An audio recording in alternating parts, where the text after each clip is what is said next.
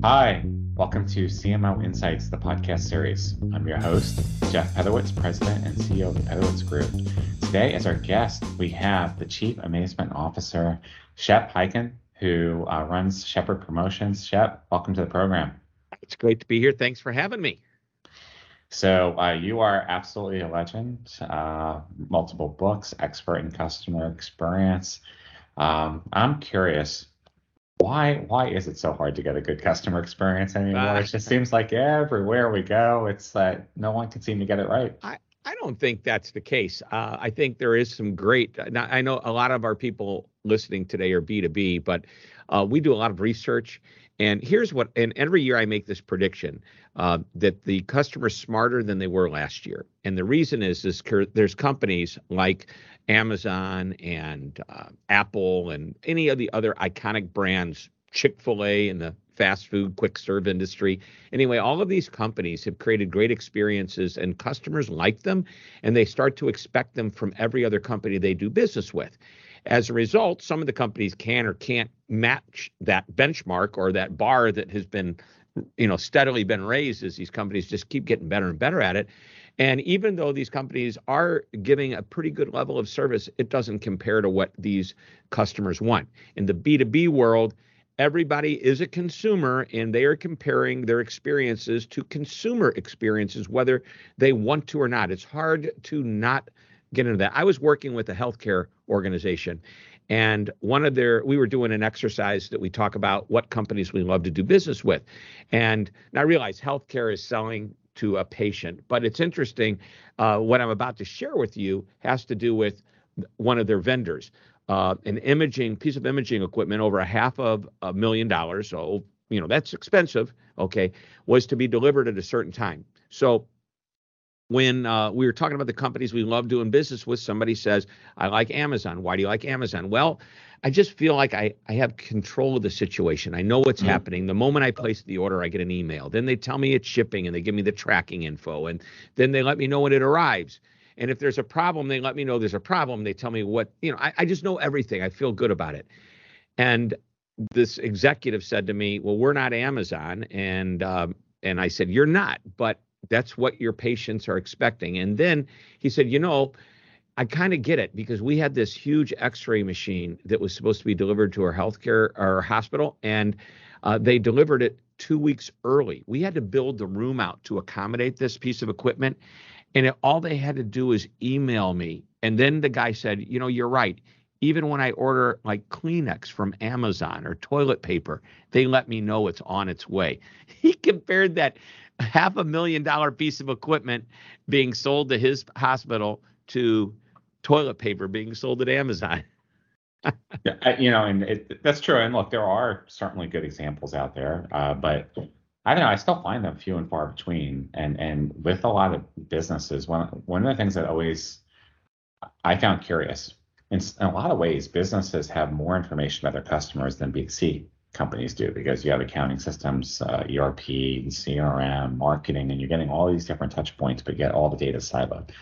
I think we have the opportunity if we can get it all together to serve the customer better. But it still seems disjointed. It's still, it's still coming across as one department versus one company serving the customer. What you know, um, famous stories about Amazon, right? Jeff Bezos has the empty chair and, and all those kinds of things. But practically speaking, when you look at B2B companies, what are some steps you, they, they need to take to start becoming more customer centric? So first of all, it all starts with the culture, and in a B two B world, let's start there. And and there's other things we can talk about.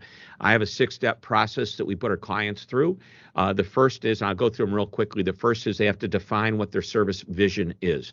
It needs to be one sentence or less. Oftentimes, it's baked into their uh, mission statements and value statements and whatever else other statements they have. It is in the middle, but it needs to be pulled out or it needs to be created separately. And then again, it needs to be one sentence long. A great example is the Ritz Carlton. Nine words. We're ladies and gentlemen serving ladies and gentlemen. It's very easy for everybody to know, remember, understand. And then they create training that drives that vision. All right. So number one is create the vision. Number two, communicate it again and again. And by the way, this is not a one time thing, it's not a theme for the year. It's for good. So when you decide what this vision is going to be, it sits right next to your bigger value statements and mission statements and your pillars or whatever you call them, right? So communicate it again and again so everybody remembers it and is reminded. Number three, train everybody to it. Even people behind the scenes don't realize they impact the experience either by dealing if they're not directly with the customer, they're dealing with somebody that supports the customer or they are part of the process. And if it breaks down, it's going to impact that top, what I call the touch point at some at some level where the customer will say, "Hey, what happened here?" Uh, so that's three training. Number four is leadership, management, supervisors, whoever is you know has a team working with them or for them, they have to step up and be role models and exhibit the behaviors that you want shared. And number five, what's number five? Number five is defend the culture. If somebody is out of alignment, the boss has to say, we got to get you back into alignment.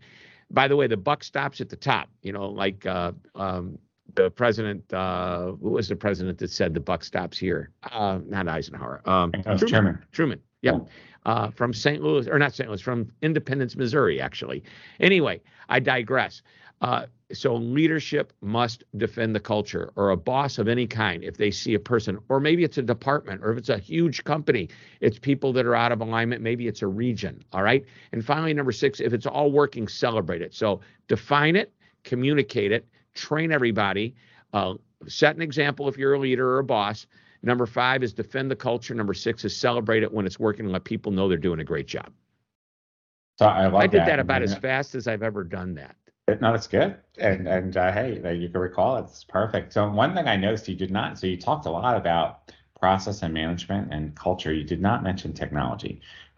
We see so many companies rushing to implement some piece of technology to improve something to scale, but yet they don't do many of the things you just said. Well, why do you think that is? Do, do they view technology as a panacea? Uh, so here's the thing about technology. Love it. And if you look at uh, what's happened since the beginning of all time customer service somebody has a problem or a question they need it answered they want the problem resolved the complaint you know figured out and they want to be happy. And by the way 100 years from now it's the same thing. So what's really changed is how we go about making that customer happy or getting that customer the information they want it used to be the only way to do it was on a phone then there was email then there's text now there's chats now there's messaging now there's social channels there's apps that you can go on there. There's so many different ways. Artificial intelligence um, could you know with chatbots uh, tutorials on a website with video so many different ways to get customers their answers. The problem with technology is not the problem. Technology isn't the problem. It's the company that decides to implement too much technology, distancing themselves from their customers. And therefore, uh, they put up this wall. They don't intentionally do it. Oftentimes, they become enamored with the technology or they see it as a way, oh, if we put this out there, we won't get so many calls and we can get rid of some of our customer support people. No, that's not what you want to do. Technology should aid and assist. That's the way it's going to work for the next three to five years at least. I do not see artificial intelligence killing the customer support agent just like video did not kill the radio star, right? That's true. Uh, but I do think I see a lot of businesses viewing customer service as a function to outsource or to to move offshore because it's all about the efficiency. That's I don't mind that. That doesn't bother me at all. However, if the experience is poor, you can blame it on the offshoring. But I've worked with plenty of customer service reps, work with plenty of companies that use offshore, independent, third party, BPOs, whatever you want to call them, and they do a magnificent job. Here's why they will not let anybody on the phone talk to a customer unless they've been properly trained and for lack of a better term i'll use the word certified they have to go through the training they have to hit a certain level and only then will these companies allow these people to step in and you know what they pay a little bit more for it if they are going offshore a little bit more might mean 50 cents an hour more okay which you know by the way that's a lot of money when you start to add it all up, but still they recognize the value. So I think the biggest problem that companies have is they become enamored with technology and they distance themselves. And uh, as far as using offshore help, I'm all for it if it's the right help for the right reasons and they're good. Uh, sure, there's plenty of lower end support not just offshore but here in the US. And by the way, if you've got a if you are so proud of the fact that you've got a contact center with all US employees, Are those U.S. employees any good? Are you properly training them? Are you hiring the right people? What's your turnover and churn? Because that's an indication that you have a bad culture and a bad system in place. And what you want to do is be working with, uh, if you are in the position to hire people, I, will give you, um, um, I mean, I realize it's a little bit dated. I did this interview about seven, eight years ago with a guy named Jim Bush. He was the senior VP worldwide of customer service for American Express wonderfully generous man with his time and his insights. And he said, Look, we are going to pay our people well. We're not going to measure them on how many calls they take an hour. We're going to measure them on how happy our customers are at the end of the call. Now, that doesn't mean they keep them on the phone for hours like the legendary Zappos call that somebody was on a you know, a support call for nine hours. But, you know, by the way, that whole nine hours, there was probably about five to seven minutes of support and then about nine hours or eight hours and 45 minutes of schmoozing and really making that customer love Zappos. And and that's by the way what Tony Hsieh wanted. He wanted these legendary examples. But we don't necessarily need to do that, but we do need to make sure that when we're finished with the conversation, that customer is happy with the results and the experience and everything that happened. And then Jim Bush went on to say that you know we can hire lots of people with call center background, you know, and this is this is great. They're knowledgeable about how to work the computers. And if you've ever been into a support center, there's these my I don't know how they do it. They're I, I get a headache watching how fast they it's like unbelievable. They're so amazing uh, the way they work.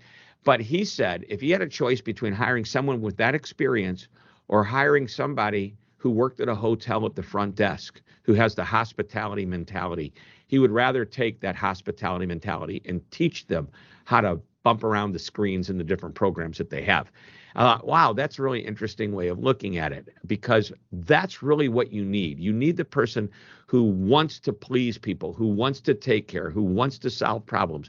By the way, some people get burnt out on it while others just they love the controversy and turning somebody around and that's what see, makes that them aspect but i see i think that's more than a call center i think today's marketing organizations should be hiring today's sales organization should be hiring for that key ingredient, right? You want people that are not just good at what they do. you want them to be passionate about customer service, about yep. wanting to care about the customer, because that's the missing ingredient. Because some of these things, eh, you could teach a process, you could teach someone how to use a tool, but you can't teach attitude. You can't teach values. You you know, so you either are inherently wired that way or not. So it's a technical side and a soft side. Uh, you can hire a, a, a server at a restaurant, and if they have a bad attitude, no matter how efficient they are at bringing the food out and clearing the table, it's it's you know you, customers going to question whether they want to come back. If you have somebody that's never served before, but they have this great go-to attitude, take care of it, just like I was saying before, you can teach them what side they're supposed to pick up the dishes from and how to properly set it down. That's the technical side of service. Uh, it's really easy to do technical. It's very difficult to get that right attitude. One of the exercises we do that's a lot of fun, and if you think about it, whether it's a sales organization, a marketing organization, or a service de- department within the organization, you should ask what are the traits of somebody that's great at customer service, great at giving that uh, experience. And as they, and just like, let's come up with words. And people will say, you know, problem solver. Um, they'll say uh, attitude, sense of humor, and uh, all these words. And you'll probably get 20, yep. 30 of them. Do you know that 80 to 90% of those are attitudes, not skills? And yep. when you start to separate, there's very few skills needed to deliver the service experience, and many of the skills can be taught. But if you can get somebody with those other attitudes when you hire them, you are in a position to win. And again, um, marketing. I know a lot of people on on listening are marketing people. My friend Tom Baldwin, who's currently the CEO of Benihana's, the restaurant chain, he was the CEO of Morton's before that, which is where we mm-hmm. first met. And he said the best marketing, the marketing department for Morton's was the servers and everybody else in the front line, the bus people, uh, the host, because those are the people that make sure that nobody walks out unhappy. And he said, great service is mistakes handled well. Because when you go to Morton's and you spend a lot of money for a steak, you expect it to be right. If there's a mistake and it's handled well, you restore the confidence. No, it's well said. I mean, I think most of us have grace, understanding. We don't. I don't think we expect any company to be perfect. Uh, but we just expect them to handle the mistakes and issues perfectly, or at least close to it. Uh, and I know when we work with sales organizations, you know, we talk there's like really three parts to being a good salesperson. The first part is the hustle factor, right? You're out, you're you're meeting your clients, you're talking to people, you're researching, you're doing those kinds of things. The second part is asking questions, qualifying for need, understanding whether or not there's a fit with the company. And the third part, of course, is managing the sales cycle mechanics, you know, uh, contracts and all those other things. Those last two parts, those could be taught. You can't teach the first part. You can't yep. you can't teach someone to if you don't want to learn about your customers, if you don't want to do the research, if you don't want to put the effort in, it, it doesn't matter if we teach you the second two parts, right? Because you're not going to be successful. So you have to truly love what you do, and you have to want to love the customer to be successful at being customer service oriented. Yep. And if you're not, it's going to show through. And you know, we talked a little bit about culture at the beginning. Uh, what's happening on the inside of an organization, and that's every employee, not just people on the front line, but what's happening inside is going to be felt on the outside by the customer every time. It, well, and, and there's uh, a lot of talk about authenticity in, in, today's modern age, right? Being authentic, um, and and people I think can sense when you're not. Oh um, yeah, I just wrote an article, um, and I, I always do a cartoon every week. By the way, you know, you mentioned the empty chair at Amazon, and and I interviewed. Uh, Bill Price is his name. I'm looking over at his book right now, uh, and he was the first um, uh, VP of customer service at Amazon that was ever hired. And I asked him, is it true about the empty chair? He said, oh, yeah. I was there at the first meeting. They did that. So um, my cartoon is an open door. Okay. And it's like, why is the door open? In case the customer wants to come in. And, and then somebody says, they can't come in the building. Building security is not going to let them in. Well, we just pretend they might come. But uh, the, so, uh, but to, to the point, um, gosh, I was going there. Uh, there is a cartoon that's coming up next week that I wrote. Oh, now I'm drawing a blank on what it is. Um, lost my train of thought. That happens. I saw a squirrel. Is that what it is? A squirrel went by. Oh, that's right. That's a, yeah. It's all right. Uh, but yeah, I, I think it's important to keep that healthy mindset because as managers, we get focused on solving problems, right? We, we need to get the campaign out. We need to fix a personnel issue, a technology issue. We have to pave the parking lot, whatever that is. Um, and we get caught up in putting out the fires. And it's so easy to get caught up in the job that we forget that the job is to take care of the customer, whether we right. sell products or we sell services. But we don't have a business without the customer. So right. It, so year, years ago, Ted Levitt, senior professor at Harvard Business School, since passed away, wrote a book, Marketing Imagination. And there's this is really important. The function of a business. If I were to walk out on the street and ask what the function of a business is, what do you think 90% of the people, maybe 99% of the people would say? Make money. Exactly. Yep. He said that's a goal. The function is to get and keep your customers, acquisition and maintenance. And I believe in the acquiring mode today, you have to acquire with a level of service. That's not like customer service reactive to problems. Service is not a department, it's a philosophy. So the way we treat people on the way into doing business with them is then hopefully what they expect and experience once they choose to do business with us. And it doesn't matter if it's B2B, B2C, B2B2C, it makes no difference. So once they're there, you acquire them. Now you must maintain them. And it's not just about making sure that things are perfect, it's engaging them. Today's customer, more than ever, wants to be engaged, whether they know. I mean, some people say, please don't ever email me. I will call you. But um, you know, TikTok and Instagram, uh, there's all these feeds, right? And mm-hmm. the big opportunity in business today is to create personalized, I mean, actually, I'll even say it's not even personalized, it's personal to the individual customer. You give them a feed of what they're interested in, and artificial intelligence can understand the customer and make sure the right content that only applies to them. So, for example, I may have a medical situation, and there might be three versions of this, but because uh, and the and and my hospital or healthcare system or insurance company is going to feed me information about the general uh, situation I'm in, and then when they understand based on what I'm buying, uh, prescriptions, what type of problem I have, they start to narrow it down. So it's really me. It's really just me they're talking to.